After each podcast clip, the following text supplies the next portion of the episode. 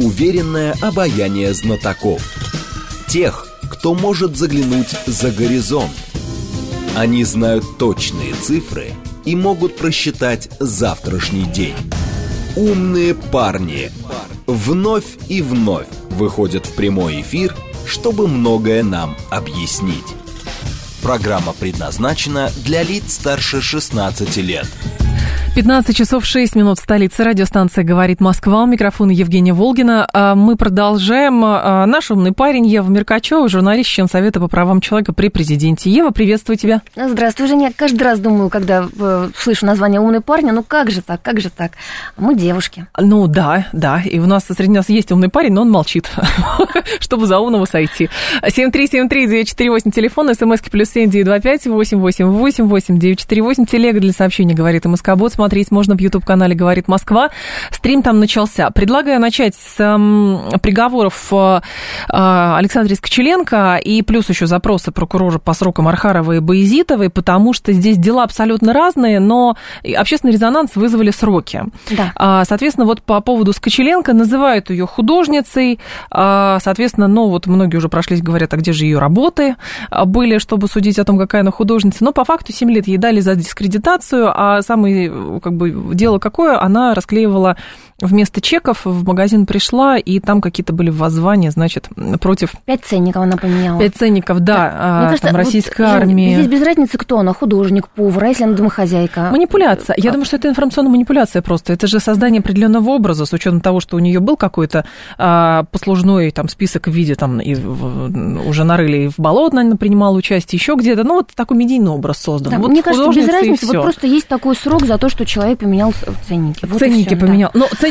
он поменял не на другие цены, а ценники... Я слышала, честно говоря, а, значит, во-первых, что Александр Брод, а, значит, обратился к Москальковой, по вопросу обеспечения Скочеленко там, питанием в колонии и так далее, у нее там много болезней и прочее. Я слышала от людей, которые э, говорили там справедливо, несправедливо, следующее. Вспомните мем 2000 там какой год, когда была история с а, танцующими в храме девушками, попробовали бы они сделать это в мечети, а здесь можно бы попробовала бы она сделать это в Киеве. Ну, то есть люди стали рассуждать именно такими категориями. Времена да. непростые, она пришла, какой-то перформанс, а если бы она пришла в Киеве в такой же магазин, начала там какие-то другие воззвания, ее бы тоже укатали гораздо бы раньше. Ну, вот так мыслят теперь. Ну, это, конечно, вот такая тенденция, мы свидетелями вот этого необычного угу. явления. А в целом, знаешь, меня что интересовало? Меня интересовало, да. в какой момент у нас появились вот эти огромные сроки за ненасильственные преступления. Ведь раньше этого не было. И изначально, когда наш уголовный кодекс вот в современном варианте да. писался, это было больше, чем 25 лет назад, а исходили из того, что самые большие сроки получают люди за, за преступления, связанные с нанесением вреда здоровью. Ну, то есть, э, это что это у нас? Ценность человеческой жизни. Да, это мы про да. это говорили, и, собственно, до сих пор в Уголовном кодексе, если ты его почитаешь, а с самого начала там а, указано, что Уголовный кодекс стоит на защите а, права человека, и только угу. там дальше идет государство. Но а, как бы по факту у нас много изменилось, и у нас за время существования этого Уголовного кодекса в него было внесено порядка двух тысяч правок. Это огромное количество, это вообще рекорд, мне кажется, абсолютный, и а, иногда он менялся так быстро, что люди не успевали привыкнуть. То, что еще вчера не было преступлением, сегодня уже таковым таковым являлось. И вот лет 10 назад а, появилась вот эта самая тенденция, угу. когда за ненасильственные преступления стали давать, а, то есть Уголовный кодекс стал предусматривать большие сроки.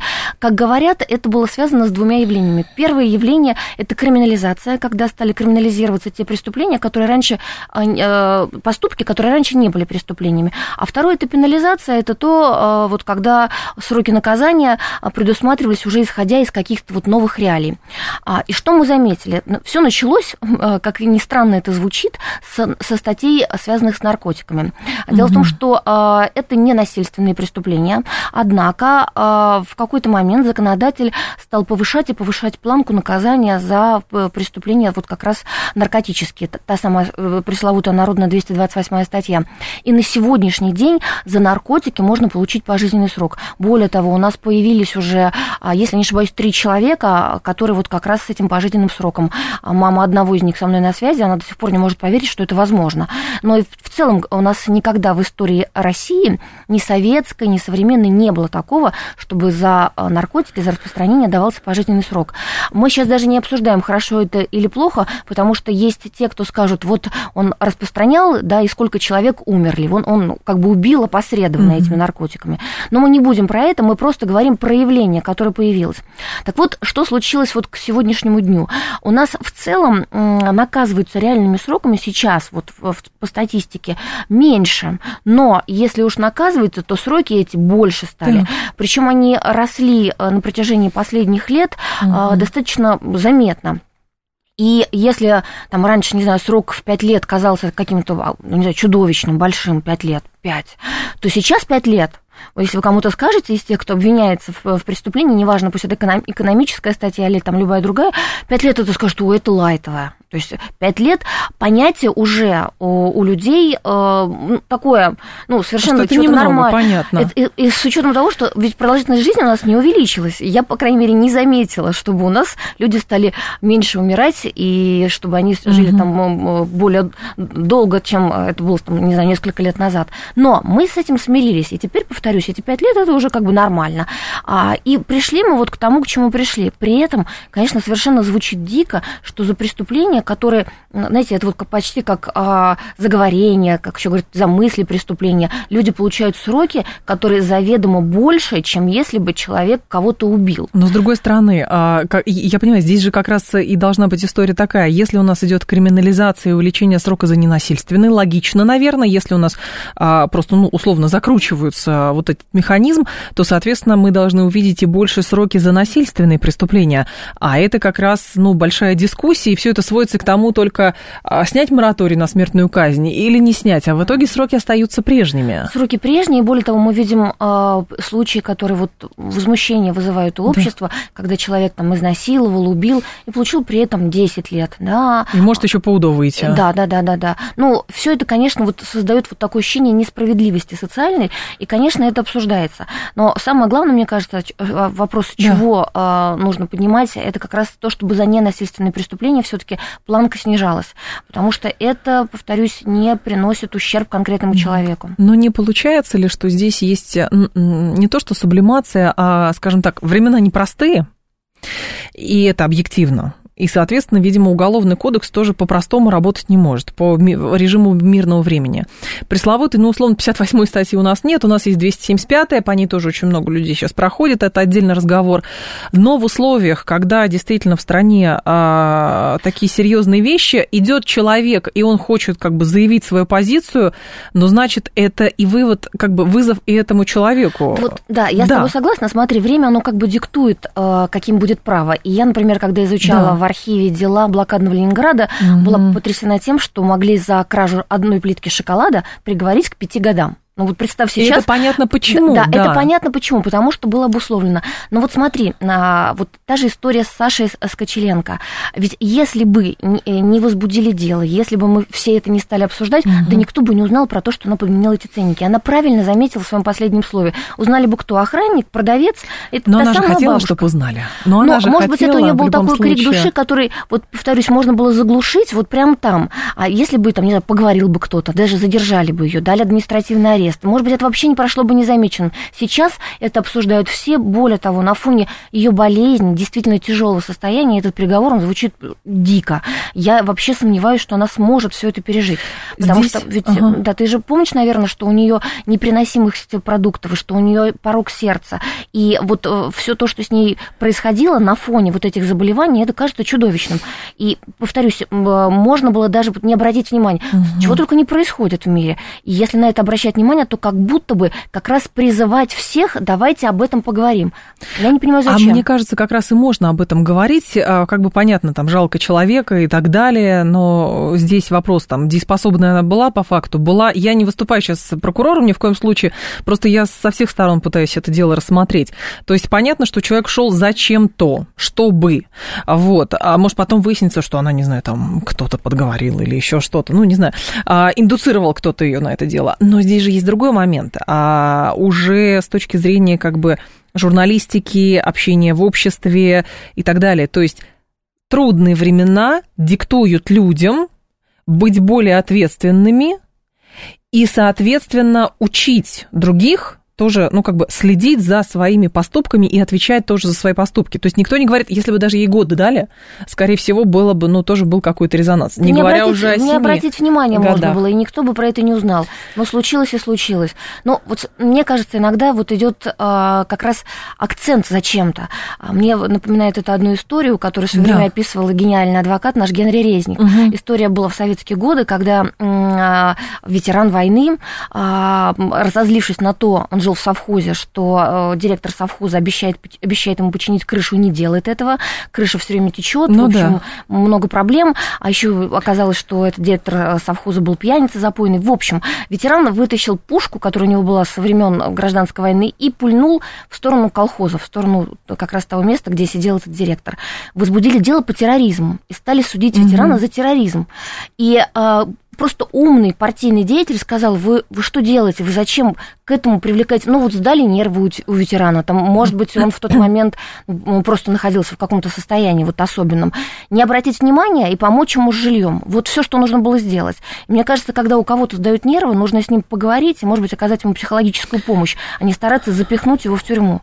Поэтому, на мой а, взгляд, вот жалко, что вот э, умных сейчас таких реакций на поступки каких-то людей мы не видим. А хотелось бы, чтобы они были были даже здесь не про умные, а про мудрые решения какие-то. Но у нас нет какой-то такой структуры, которая бы поговорила с, как это, с очень впечатлительными людьми, которые бы объясняли, что не есть... нужно, соответственно, Слушай, развешивать у ценники. У нас есть полиция, и раньше полиция занималась профилактикой, да. сейчас она вообще не занимается. Я, кстати, считаю, что это одна из важнейших проблем. Угу.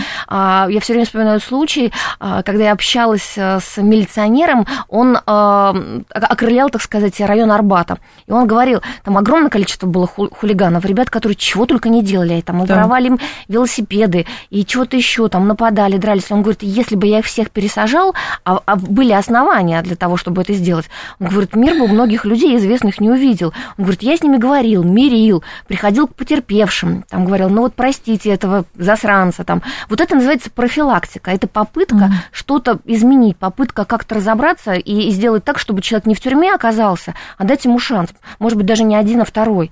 Но у нас сейчас этим, повторюсь, никто не занимается. Почему? Потому что система так э, нацелена, что не получают за профилактику они вообще никаких бонусов. А более того, они а как вот будто показать... Пока, в те советские годы там было по-другому. То есть там не было акцента на показатели. Сейчас все гонятся за показателями. Я знаю, о чем говорю, потому uh-huh. что я общалась с современными полицейскими, московскими, которые говорят, что они ну, просто зависимы от всего этого. Зависимы, и если у них будет показатели, то и отдел пострадает, и так далее, и так далее. Я уж не говорю про то, что звание от этого зависит, карьерная лестница, премии и много-много другое. Поэтому современным полицейским проще довести а, преступный умысел человека до конца, проще его поймать, никакой профилактики здесь речи не идет, наоборот, еще накрутить чуть-чуть пожестче, чтобы было, чтобы было весомей. Вот тогда, тогда есть основания потом ему надеяться на то, что его руководство а, как-то погладит по голове и скажет, вот какой то молодец. Вот эту систему нужно менять. Угу. Повторюсь, мы сейчас без профилактики загоним себя просто в яму. А, как это, приговоры, вот подобного рода приговоры, я просто по, иду по стандартным фразам, а чтобы не повадно было другим. Вот оно работает так или нет? Это не работает, конечно. Я в этом не совершенно работает. уверена, потому что, ну, кто не делал, тот и так не делает. Ну, это да. Вот, вот ты же не идешь, я не знаю, там, чего-то поджигать, потому что Нет. ты боишься санкций, потому что у тебя в голове не, не, нет у тебя в голове, что можно что-то поджечь, или ты не идешь кого-то убивать, потому что боишься, что тебя там, не знаю, приговорят к смертной казни. Ну, не да. из-за этого. Люди не совершают преступления не из-за страха наказания. Это уже давно доказано криминологами, причем не только э, нашими российскими, но и зарубежными. То есть это вот такое общепринятое, уже известное, научно доказанное явление. Но мы по-прежнему считаем, что чем больше будет санкция, uh-huh. тем страшнее будет людям. Не работает это так. Это по-другому должно должно быть. А запрос прокурору по срокам Архаровой и это, да. Боязитовой, там вообще 14-15 лет, а на этом фоне же еще идет э, разбирательство вокруг э, барышни, которая обвиняет в убийстве Татарского, и некоторые даже уже комментаторы сказали, а представляете, если одинаковые сроки получат за там, ну, в чем да, Боязитова да. обвиняет там то ли вымогательство, то ли мошенничество, а тут убийство общеопасным способом. Вот, это будет тоже вызов для системы абсолютно, правоохранительной. Абсолютно, причем а, жутко звучит вот сам этот даже срок 14, как он вообще в голову пришел. Я посмотрела, разумеется, статья вымогательства, какие санкции она предусматривает. А на самом деле то, что ей вменили, там группа лиц в, особо крупном размере ну, и так да. далее, и так далее. Да, а, то есть это самая жесткая статья. А в, а в ней, кстати, есть одна из квалификаций, это причинение тяжкого вреда здоровью потерпевшего. Никому тяжкий вред здоровью Боязита Варахарова не причинили. Если бы они с Может быть, у кого-то моральные страдания знаешь, были. Э, какие? Ну, если бы они этого. стояли, вот как правильно сказал Фадеев, там с утюгом, да, или, не знаю, с, с дулом пистолета у виска, ну, ничего подобного не было, никаких, я считаю, и моральных-то страданий, по сути. Пусть докажут. По крайней мере, не, не звучало на суде, и в материалах дела, насколько я понимаю, ничего нет про вот этот вред моральный, который серьезным людям был нанесен. Но а срок запросили именно этот грандиозный, причем а, в этой квалификации судья ограничен а, там от 7 до 15. Угу. То есть почти максимум запросили. Но что получается, если судья сейчас даст 7, и все будут говорить, как хорошо, что 7, все-таки, а не 14. Но это дико звучит, потому что, на мой взгляд, дело в принципе могло быть переквалифицировано. И если бы была бы чуть ниже квалификации, чуть-чуть остается та же группа лиц, но тогда бы уже судья имел право от нуля давать и, и до 7 лет. Соответственно, судья мог бы ограничиться условным сроком, например, да, исправительными работами. Но это, опять же, при доказанности. А, но и тут еще мы, опять же, не можем упустить тот момент, что она очень больная женщина. Я видела ее несколько раз. Вот, ну, даже вот просто смотришь на человека, и ты понимаешь, что он нуждается в постоянном медицинском наблюдении. Какая тюрьма, какие 14 лет? Было же, был же призыв, причем а, от а, руководства страны, чтобы за ненасильственные преступления люди до вынесения приговора да. не находились в СИЗО. А получается, призыв не услышан или а, что? Нет, призыв, смотри, услышан. А более того, вот тут могу, так сказать, звездочку угу. нарисовать себе, потому что это по итогам моей, э, моего выступления на встрече президента с СПЧ. Я рассказала тогда про аресты, необоснованные женщины, э, все эти истории. Да. И тогда было поручение. А по итогам этого поручения президентского Верховный суд разработал законопроект. А, на мой взгляд, он очень хороший. Этот законопроект запрещает брать под стражу в первую очередь женщин, ну и вообще больных людей. А, и в целом за ненасильственные преступления резко ограничивает он возможность арестов таких mm-hmm. людей. Этот законопроект прошел первое чтение. Мы не знаем еще во втором чтении, в каком варианте он поступит, ведь всякое может случиться. Но если его примут, если бы его уже, кстати, приняли, то ни Боязитова не была бы под арестом, ни Саша Скочеленко до момента вынесения приговора точно. Но Видишь, как получается? Получается, что вот такие жизненно важные, на мой взгляд, документы очень долго принимаются, очень долго сначала до этого согласовываются, разрабатываются, а в то время как некоторые у нас там в течение нескольких дней буквально. Тут депутаты mm-hmm. могут проявить прям такую э, завидную, я бы сказала, спешку, но вот почему-то не коснулся этого законопроекта. Я все-таки очень надеюсь, что он будет принят, и поэтому хотела бы просить, э, чтобы как-то это все было ускорено. Вот. Но, возвращаясь опять же к теме, это же действительно довольно большой вопрос. Ненасильственные преступления и такие сроки, и, соответственно, насильственные преступления, и никаких изменений в сроках нету. Потому что, насколько я помню, как долго пытались вносить поправки за, там, например, э, изнасилование детей, что сроки надо увеличивать, это тоже было. То есть э, в данном случае кто должен разбираться, чтобы перекоса в системе не было? Понятно, что можно говорить о том, что есть разные следственные отделы, которые занимаются ненасильственными насильственными там, и насильственными преступлениями. Может быть, они не понимают, что а, все-таки все это взаимосвязано, и когда за ненасильственный дают 14 лет, то, соответственно, за насильственный дают там, 12 лет, например, то это кажется странным обществу, которое ну, не может разбираться, что называется, в табеле о рангах. Ну, вообще, конечно, должно быть какое-то умное, умное решение принято да. быть по итогам всех этих э, запросов даже гособвинителей. А, хотя, на мой взгляд, изначально прокуратура могла бы так э, не злобствовать, что называется, уж простите меня за это слово, видя перед собой девушку, видя, что она болеет, запрашивать практически максимальный срок. Ну вот что такого прокурор увидел в ее действиях, что обязательно нужно было те самые 14 запросить. Сейчас я говорю про журналистку Боязитову. Угу. Мне не очень понятна позиция прокуратуры. Хотя а, выглядит это все очевидно, что вот у нас все носит такой обвинительный уклон, и что заведомо прокуратура просит сроки гораздо больше для того, чтобы э, потом суд имел там возможность э, дать чуть меньше, и это бы уже не вызвало какой-то негативной реакции. Но, на мой взгляд, прокурор не должен быть вообще в данном случае ну, каким-то, ну, не то чтобы даже предвзятым, но выступающим в виде такого э, слишком уж карательного меча, потому что прокуратура у нас блюдет за соблюдением законности. И если прокурор видит, что человек, как я уже сказала, болен, и что человек, э, оставшись даже на свободе, не будут совершать какие-то страшные преступления, почему бы не просить от имени как раз гособвинения какой-то срок мягкий, гуманный? Но я таких примеров практически не вижу. Вот честное слово, вот случаев, чтобы вроде как было серьезное обвинение, достаточно серьезное, а прокурор неожиданно встал и сказал, а давайте дадим условный срок, или а давайте дадим принудительные работы, не будем сажать его в колонию. Я таких не припомню историй. То есть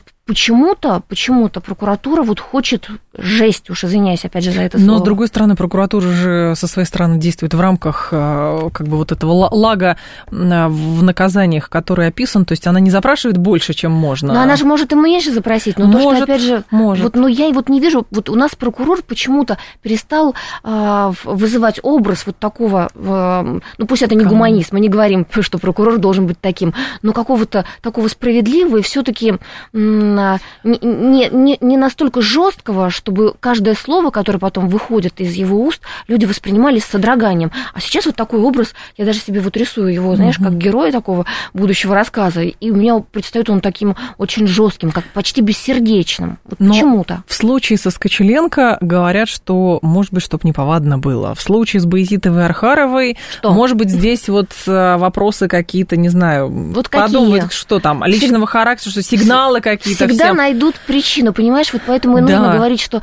нам совершенно сейчас безотносительно того, какое это дело. Там кто-то называет политическим, кто-то нет, угу. кто-то там, не знаю, заказанным, кто-то другим. Вообще да. не важно. Мы просто говорим про сроки, мы просто говорим про жесткость. И напоминаем, что в данном случае на скамье подсудимых женщины, причем женщины, у которых ряд заболеваний. Мы просто призываем к милосердию и гуманизму. И там, где оно может примениться, его обязательно нужно применить. А, соответственно, когда обращаются вот уже к уполномоченным по правам человека по поводу того, там, оказать содействие в лечении или оказать содействие в том, чтобы какое-то питание было. А это вообще работает? Или, ну, соответственно, если не обратиться, то там человека не кормят, не лечат, ничего вообще с ним не происходит? Ну, во-первых, сразу скажу, что обращаться нужно обязательно, и пользуясь mm-hmm. случаем, я вообще скажу, что у нас на сегодняшний день есть целых три института. А эти люди, у которых кто-то из близких попал за решетку, да. должны знать о них и знать, что они могут обратиться и должны обратиться лучше одновременно в три. Первый институт – это ОНК, в каждом регионе он есть, практически в каждом. Второй институт – это уполномоченный по правам угу. человека, причем он есть еще и в регионе, региональный. Надо начать с него, а потом уже обращаться к уполномоченному по правам человека в России. И третий институт – это прокуратура надзирающая, которая именно надзирает за условиями содержания и соблюдением вообще законности по отношению к тем людям, которые попали а, в места вот подобные колониям, да, тюрьмы, ну, разные это могут быть учреждения, может быть, это и будет исправительный центр. А, так вот, а, даже если один из этих институтов работает, рабочий, то все уже можно проблему снять. А поэтому обязательно нужно обращаться. Чем больше люди будут писать, чем, чем более грамотно они будут, будут составлять свои обращения, тем больше вариантов, что им ответят. Угу. А, писать э, можно и нужно во все, но в последнее время я считаю, что приходят оттуда отписки, а, к сожалению. И было недавно а, большое совещание, причем у полномоченного по правам человека в России Москальковой, на котором представитель ФСИН сказал, что меньше стало поступать обращений во ФСИН, а, меньше проблем. Значит, мы хорошо да, работаем, говорят но, они. Да, но на самом деле да. я просто сужу по тому, какие они ответы дают. Они дают и, и мне, например, угу. когда я в интересах кого-то что-то запрашиваю, и этим людям, мне близкие присылают.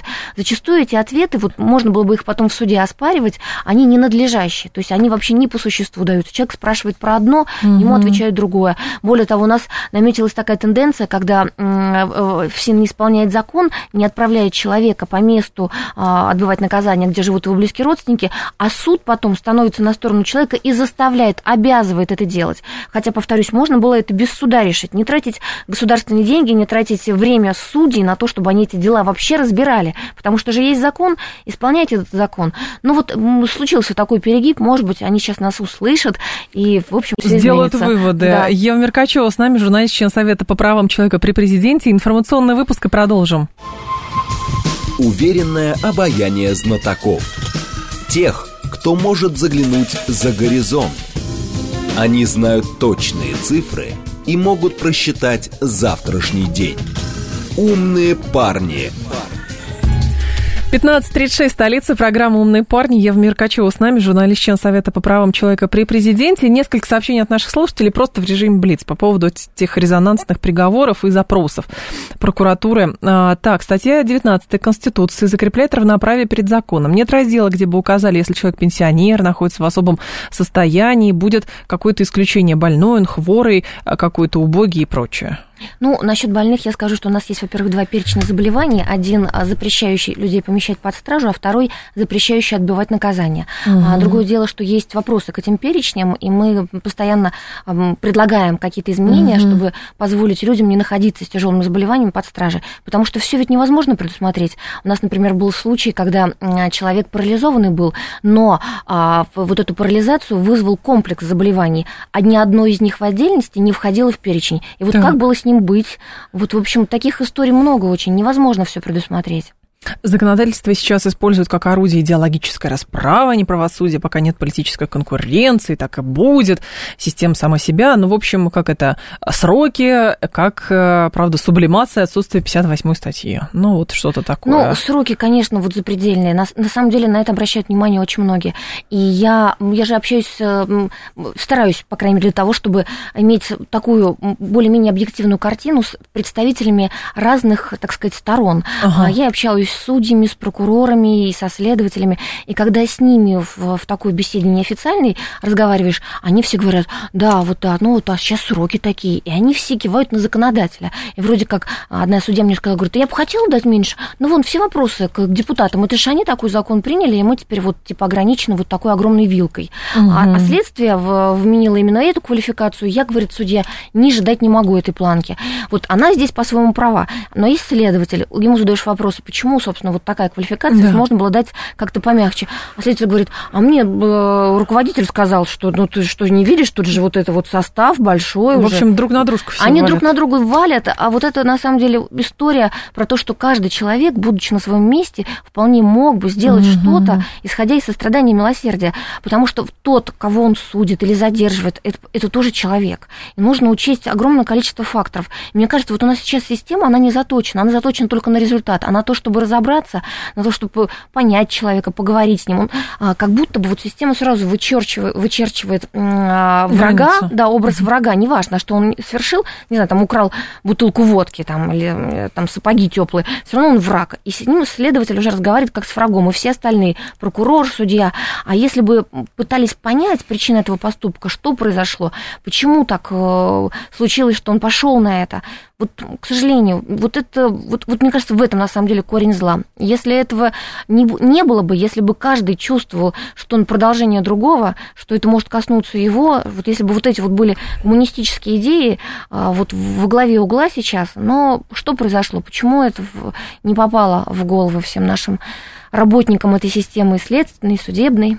С другой стороны, действительно, и слушатели наши тоже отмечают, э, а почему не берется во внимание, что есть, э, а, значит, идейные а, сражатели и сражательницы с режимом, и поэтому, соответственно, вот у них борьба такая, а государство, соответственно, ну, есть меч карающий, ну, что-то подобное. То есть, как бы и с той стороны борется, и с этой стороны борется. Ну, на самом деле, я же говорю, все зависит ну, от того, да. как это преподать. Вот э, на примере того советского случая, угу. это же можно было подать, как, э, как будто бы этот ветеран борется с государством в, в лице э, директора совхоза. Правильно, а, что он террорист. Деле, это было да, ну как люди к этому бы отнеслись, так и тут. Ну, преподавать, что она страшная, не знаю, преступница, ой, подум... ну, поменяла ценники, или там, если мы берем Боязитову, ну, вот что-то они там просили. Но это же не, стра... не столь страшное преступление, которое повлекло угу. за собой какую-то трагедию, чего-то произошло. Все-таки мы люди разумные, и мы видим разницу. И вот ты не случайно привела пример Дарьи Треповой. Э, человек принес статуэтку, она взорвалась, мы видим результат, мы это понимаем. Что произошло от того, что было, было изменено вот эти пять несчастных ценников. Ничуть, повторяюсь, не, там, не объясняя, пытаясь это э, как-то ну, оправдать, понятно. а просто вот есть результат. Но здесь ничего страшного не случилось. И при этом мы наблюдаем такие истории, как, э, ну, не буду уж, наверное, приводить пример Дагестана, стран, но тем не менее сразу хочется, ведь э, то, что было, а люди получили административное наказание. Это тоже очень странно. Кстати. Это тоже очень странно. Это вот как раз про то, что есть вот эта несоразмерность. Раз уж вы прощаете и позволяете, что вот там, не знаю, вот такой кто-то их научил, да, ну, давайте считать, что других кто-то научил, давайте дадим ему административный арест. Скачеленко тоже кто-то научил. Да, дайте, дадим пять суток, она вот давно бы вышла бы и лечилась бы дома, занималась своими делами, была бы с мамой, с бабушкой, со всеми близкими. А то, получается, кого-то мы готовы оправдать, мы это, я имею в виду общество, государство, а кого-то нет. И, и вот в чем здесь разница? Не очень понятно. А, было сегодня заявление, точнее, не заявление, заметка в ведомостях, что на фоне кадрового дефицита в РЖД решили привлекать к труду, к труду осужденных к принудительным работам и иностранцев. О таких планах а, заявил на недавнем форуме зам гендиректора РЖД Шаханов. По его словам, компания уже ведет переговоры с ФСИНом, и в первую очередь ее интересуют рабочие руки в труднодоступных а, районах Забайкальского края. Это же давнишняя тема, насколько я понимаю, когда хотели как раз а, брать, рекрутировать людей из колоний, там, и БАМ реконструировать, еще что-то ну, делать. Это все вообще началось со времен ГУЛАГа. Я напомню, что даже дороги у нас в России, большинство дорог были построены руками заключенных, потому что была трудная доступность, не хватало людей и так далее. Но сейчас, э, не дай бог нам, конечно, все это сравнивать с ГУЛАГом, я надеюсь, никогда этого не произойдет, потому что совершенно иные условия. Так. Сейчас речь идет об исправительных работах, точнее, о принудительных работах, и человек, а, которому они назначаются, не попадает в колонию. Это очень важная история. То есть он остается на свободе, а, но живет в исправительном центре центре. Угу. Некоторым везет, они могут э, жить на съемных квартирах неподалеку а, от того района, где они отбывают да. это наказание. При этом у них есть гаджеты все. Им разрешено встречаться с близкими родственниками. Они сами посещают а, поликлиники, если что-то у них заболит. Ну и так далее. То есть это совершенно другая история. И почему бы этих людей не задействовать на работах, ну, которые достаточно интересны могут им быть, чтобы они не только дворниками были, как это обычно сейчас происходит, но чтобы они работали на железной дороге. Мне кажется, это хорошая история. Плюс после того, как они этот срок бы отбыли, они могли бы уже устроиться туда, будучи вольными совершенно людьми. И это было бы продолжение, так сказать, а, развития их трудовой деятельности. Угу. Я считаю, что это нормально, и вопрос только в том, чтобы их там права не нарушались, чтобы был соблюден трудовой договор, чтобы они получали зарплату не ниже, а им выплачивалось, чем всем остальным. Даже когда принудительно работаем, за это зарплату какую-то платят? Обязательно. Это, ну а как же? Ну, вот если бы не платили, это был бы ГУЛАГ, Понятно. дорогая. Поэтому э, платить должны обязательно, и на эти деньги, которые получают осужденных к принудительным работам, они себя сами одевают, сами себя кормят. Система ФСИН их этим не обеспечивает. Она только предоставляет им, что называется, спальные места больше ничего. А, и у нас были обращения от людей, которые работали в регионах, а, в этих исправительных центрах, а, и получали очень мало, им не хватало на еду. И это тоже такого быть не должно. Mm. То есть никаких перекосов. А кто определяет стоимость их услуг и, соответственно, там в каком формате они могут эти деньги получать? Администрация учреждения, в которое они попадают, исправительного центра, да. заключает как раз договор, ведет переговоры да. с работодателем. В качестве работодателя может выступать как большая компания, да, вот типа РЖД, так могут выступать и муниципальные предприятия. И вот у нас, например, в Москве жилищник, ГБУ жилищник, он э, часть э, людей, которые осуждены к принудительным работам, берет к себе, и они у нас дворники, они у нас уборщики, вот и всякую такую работу, которую раньше в основном поручали мигрантам, с учетом того, что их не хватает, вот передали сейчас этим осужденным, и они прекрасно справляются с ней. Угу. Так вот, э, речь о том, чтобы во время этих переговоров сразу зарплата озвучивалась такая, которая была бы достойной и не ниже. Если если вдруг ни с того ни с сего работодатель а, говорит, что я вольному человеку вот за этот фронт работы буду платить вот столько, а человеку, который пришел, вот будучи осужденным к принудительным работам, в три раза ниже, то это нарушение. И вот ну, мы должны все время указывать а, и работодателю на это, и особенно администрации а, как раз исправительного учреждения. Но, по сути, для системы а, ФСИН а, это нормально, а, скажем так, как раз, ну, я так понимаю, какие-то договоренности заключаются с а, какими-то структурами, структурами государственными или коммерческими, которым необходим труд э, человека там, или заключенного, просто приговоренного к принудительным работам, или просто заключенного. То есть в данном случае можно ли говорить о том, что если такая, э, такой формат будет востребован, что там ряду людей действительно будут э, принудительное наказание вменять, а не, соответственно, их приговаривать, а не просто к тому, чтобы он в тюрьме сидел, в колонии. Да, слава богу, пусть бы приговаривали к принудительным работам, угу. а не в колонию направляли. Я же сказала все эти преимущества, которые да, у человека да, да, есть. Да, да. А плюс он, он по сути, уже работая, находясь вот в, в, в как бы в системе исполнения наказания, угу. он получает и социальную реабилитацию, потому что он же ну, взаимодействует с людьми, да, он сам себя обеспечивает. Если он был маргинальный, то как-то он учится выстраивать эти отношения, он работает, он деньги получает, он может что-то семье да. купить. Ну, то есть это хорошая история. И если все это будет происходить, то у нас суды будут чаще назначать а как раз нереальное лишение свободы в виде вот этих 14 грандиозных лет угу. там, и так далее, а принудительные работы а, там, на какой-то определенный срок. Это гораздо лучше, и здесь, несомненно, очень много зависит от возможности, потому что на сегодняшний день во многих регионах суды не назначают принудительные работы в том количестве, в котором могли, только потому, что предполагается, что некуда этих людей будет потом трудоустраивать. То есть вот им назначили, а куда их девать непонятно, Понятно. потому что администрация учреждений исправительных не понимает, куда их вот, что называется, пристроить. Столько рукавиц не нужно шить. Кон- конечно, да. А что, а что касается работы в самих колониях, нужно понимать, что из колоний людей взять э, и выпустить, э, чтобы они работали на железной дороге, невозможно. Там их нужно тогда сопровождать, должен быть Конечно, конвой и так далее. То есть те, кто в колониях, они там и остаются. И производство находится на территории этих колоний. Чаще всего это, конечно, у нас э, швейные цеха. К сожалению, небольшой бывает выбор, но в некоторых колониях есть и деревообработка, есть металлообработка. Какой-то вот хоть небольшой, но все-таки вот такой выбор для человека. Ну, это для каких-то дальних регионов, в смысле дальних от Москвы актуально да, все это. Да, да. А в Госдуме еще выступали за разрешение ветеранам боевых действий упрощать покупку оружия. Им, в частности, не нужно будет проходить обучение, иметь стаж владения. Инициативу внесет а, парламентарий Анатолий Выборный. Оборот оружия в стране на сегодня контролируется, в связи с чем приобрести его можно только в определенных целях, включая самооборону, охоту и так далее. Я читала несколько точек зрения, и они разделились. Вот нужно ли а, давать определенные а, как бы, преференции ветеранам боевых действий в плане владения оружием, или же все-таки а, этого делать не нужно? Кто-то упоминал, что у людей все-таки там, и это объективно, этим должны заниматься, там, реабилитация, лечение Конечно, ПТСР да. и так далее. Кто-то говорит наоборот, эти люди, которые получили опыт и точно совершенно стрелять налево-направо, они не будут. А, на самом деле, я, честно говоря, вообще не понимаю, зачем ветерану боевых действий оружие в мирной жизни.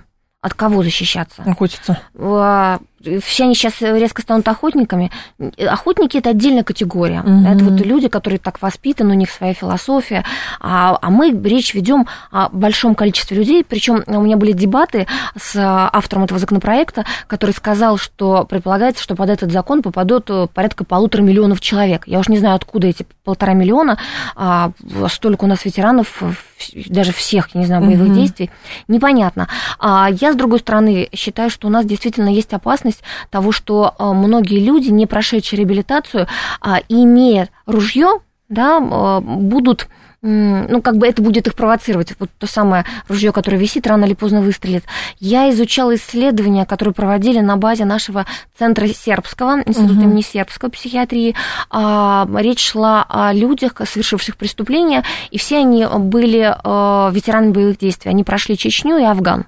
А, и вот исследования, которые проводили там специалисты самого высочайшего, на мой взгляд, уровня, они показывали, что в целом у этих людей у них и тревожность повышенная, у них Э, социализация не такая, как у тех, кто не видел войны, тех, кто не боялся, что взорвется mm-hmm. там что-то перед ним, кто не видел ранений товарищей и так далее. Это, это нормально, это объективно.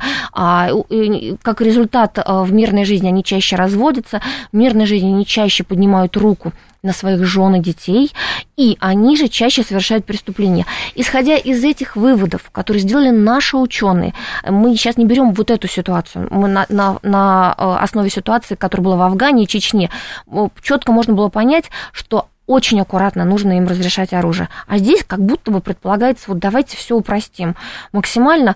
Я бы наоборот считала, что нужно им помочь именно психологически. И на этом заострять внимание. Ну, терапия какая-то, конечно, реабилитация, да, в этом Конечно, говорили. вот этого, на мой взгляд, очень не хватает, потому что а, это та проблема, с которой мы уже сейчас сталкиваемся. Ну, как будто люди сами, сами наедине со своими проблемами остаются. Конечно, а им просто говорят, ну, вот мы тебе ружье дадим, зато, зато в упрощенном порядке ты получишь ружье. И что? Что он будет делать с этим ружьем, если у него вот этот комплекс всего, э, неразрешенного всего?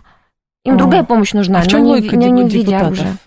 Есть, есть понимание? Понимание, честно говоря, ну, как бы, как будто бы, чтобы показать, а, вот я со слов, а, опять же, автора законопроекта, ага. показать доверие общества, государства и уважение общества, государства. Но, повторюсь, это можно же сделать другим способом. Я не понимаю, почему нужно показать именно вот таким. Вот честное слово, не очень мне понятно. А, я считаю, что можно помогать всячески, материально mm в первую очередь. Психологическая реабилитация – это вообще отдельная история. И, на мой взгляд, те попытки, которые сейчас совершаются, они еще вот в таком зачаточном состоянии. Приходили запросы по, по этой части? Э, очень много запросов, особенно от близких людей, угу. которые а, вот обращались и говорили, что вот он сидит э, целыми днями смотрит в одну точку. Ну, понятно. И, и, все, и что делать непонятно. Вот. И, и целая история с этим. Не, не могу сказать, что совсем ничего не делается, делается. Но а, вот так, чтобы вот прям каждого опекали, таких просто у нас еще возможностей и мощностей нет у наших а, психологических служб. Но плюс это должны быть хорошие специалисты, а не просто, чтобы отправил его куда-то, чтобы он там где-то просто посидел, чего лекцию прослушал, выговорился. Это же должна быть работа, которая ну, учитывает много факторов. Это Психотерапевтическая, Конечно, да. должна быть специалист специалисты, а у нас таких специалистов в стране не так много, как, э, как хочется думать. Угу. Поэтому у нас, э, даже не касаясь тех людей, которые а, оказались в зоне боевых действий, те, которые в мирной жизни, и им нужна помощь. И я помню, когда я разговаривала с теми же экспертами из Центра Сербского, они рассказывали, как на фоне вот событий а, а, у людей фобии увеличиваются, и им на горячую линию звонили разные совершенно вроде бы нормальные люди. Так. И, например, говорили, вот один мужчина им позвонил, это уже было ночью, он говорит, я езжу по МКАДу и не могу остановиться. Я говорю, у меня вот началась паническая атака, а, ну, вот на фоне того, что сейчас вдруг ядерная война будет, вдруг вот, вот он, вот он все переживал. Ну, накачался он, да, этим. Да, начитался угу. в телеграм-каналах, всего прочего. Он говорит, я, я езжу по МКАДу, говорит, вот я уже езжу много часов, у меня скоро заканчивается бензин, говорит этот человек. Помогите мне. Вот, надо нам думать, как этим людям помогать. А и... это по какой, а, как раз по чьему ведомству? Это, опять же, запросы в СПЧ, запросы Москальковой или, всем. не знаю, запросы всем. Мурашка, кому это, угодно. Это всем, запросы всем, но мы должны понимать, что ответить на этот запрос может только это человек, нужно, который эксперт. Вот, поэтому, конечно, вот сейчас э, здорово напомнить, что есть горячая линия в том же центре угу. Сербского, куда можно позвонить. А, и хорошо бы, чтобы специалист с человеком поговорил, потому что он может там за пару минут как-то успокоить, найти какие-то слова, которые вот прям будут вот э, действенными, у нас вряд ли получится. И даже если мы будем что-то хорошее говорить, и там, не знаю, это совсем не то. Психика ведь она работает по-особому. И вот здесь важны как раз эксперты, которые угу. смогут это сделать. А, слушатели как раз писали по поводу а, ветеранов боевых действий и действующих, соответственно, сейчас военнослужащих в рядах вооруженных сил, которые участвуют в специальной военной операции, по поводу того, как рекрутируют из мест лишения свободы. Сейчас а, найду же это сообщение. В первый год было очень много сообщений, а, что то там у одного проблема, то тут у другого проблема. Вы сами говорили в одном из эфиров, что много обращений родственников. Удалось ли все-таки все это решить? А, как обычно бывает, вот вообще да, типичная да. ситуация, она не изменилась ни на начало все, всего того, что а, ну, происходит, ага. да, не сейчас а в продолжении, что называется, развитие темы. А, человек изъявляет сам желание, но родственники против. Они начинают жаловаться. То есть все, он уехал, он подписал контракт, он поехал, у него никаких вопросов нет. Но есть масса претензии у мамы, которая говорит, верните его. А есть э, вопросы у жены, например. То есть не принимают его решение и пытаются его, решения. его вернуть, понятно. Да, и а совершенно отдельная категория, когда потерпевшие против. Вот они категорически, они считают, что э, тот, кто там оказался, это, ну, что это надо вроде как заслужить, а тут непонятно, почему он, э, причинив им такой тяжкий вред, там, не знаю, может быть, он убил кого-то из их близких родственников, это отдельная история. Песков сказал, скупили кровью. Но вот эти люди не согласны. Вот я mm-hmm. говорю сейчас по обращениям. Вот это вот основное количество, наверное, вот тех э, несогласных. А, а сами-то они не жалуются оттуда. Они вот подписали и уехали. А наоборот, у меня, кстати, сегодня пришло обращение от людей, которые там находятся. Они говорят, что вот их не взяли они написали заявление, да. им отказали. Они, и они, знаешь, как интересно, они посчитали, это такое почти коллективное обращение от нескольких осужденных, Они сказали, что это все потому, что а, там на производстве а, очень нужны их руки рабочие, и вот, собственно, из-за этого колония не желает не терять, да, не угу. отдает. Вот они так это подали. Но, повторюсь, мне кажется, все-таки главный вопрос, который мы должны сейчас решить, это с потерпевшими. На а как взгляд, его решить? Да. Стоит внести изменения, а, которые бы говорили, что надо спрашивать мнение потерпевших. Вот если потерпевший не против, а, то пожалуйста. А если потерпевший категорически против, то я считаю, что нельзя. Здесь вот очень важно, чтобы все это ведь было, как бы, мы же чего добиваемся, чтобы справедливость, да, чтобы вот э, государство демонстрировало, что наказан виновный, а потерпевший угу. не считают э, продолжением наказания, когда человек меняет тюремные нары, да, на камуфляжную форму. Они не согласны. И особенно, конечно, стоит понять тех, кто потерял самых-самых близких, кого зверски убили, замучили, изнасиловали сначала перед этим или сожгли. Много всяких трагичных историй. И вот, конечно, мам, матери, особенно этих э, жертв, они очень сильно возмущены. Они пишут везде обращения. Угу. А, у нас 4 минуты буквально остается, но а, на исходе прошлой недели в Минюст, как писал, точнее, не в Минюст, а Верховный суд поступил иск Минюста с просьбой о признании движения ЛГБТ экстремистским. И тут, конечно, кто-то посчитал, что это такая новость матрешка, потому что тут с какой стороны не посмотри. А, в общем, вопросы возникают, а кто кого за что, самое главное, и, соответственно, что дальше за этим иском а, следует. Да, на самом деле очень много вопросов, тем более, что а, ведь ЛГБТ не является юридическим лицом. Это не какая-то организация, которая зарегистрирована. А, однако у нас а, есть параллель, например, с АУЕ запрещенной да. и так далее, и так далее. Она ведь тоже нигде не зарегистрирована, естественно, ну, это сетевая структура какая-то. Да, да, некая сетевая криминальная структура. Так. так, вот и здесь есть вот это вот международное движение, даже не структура, а движение. И вопросов действительно масса, хотя мы даже проводим аналогию с этим запрещенным АУЕ, угу. все равно до конца она не проводится. Почему? Потому что непонятно, а, во-первых, что считать тогда преступной деятельностью. Если человек а, вдруг да, говорит, что я гомосексуалист, что считать его экстремистом сразу же? И что его наказывать, привлекать так, его там экстремист. была реакция, кстати, президента в тот же день, который говорит, да неважно, кто с кем вот, дома, важно, чтобы там вот, вот, вот, вот, вот. без детей и, соответственно, чтобы не призывали там к чему-то нехорошему. Да, да, даже президент, по-моему, сказал, что и темы, и люди такие имеют право на то, чтобы даже ну, высказываться, да. что-то говорить. И, да и тут непонятно. То есть, с одной стороны, вроде как глава государства говорит, что ну вот они есть и есть, как бы и все.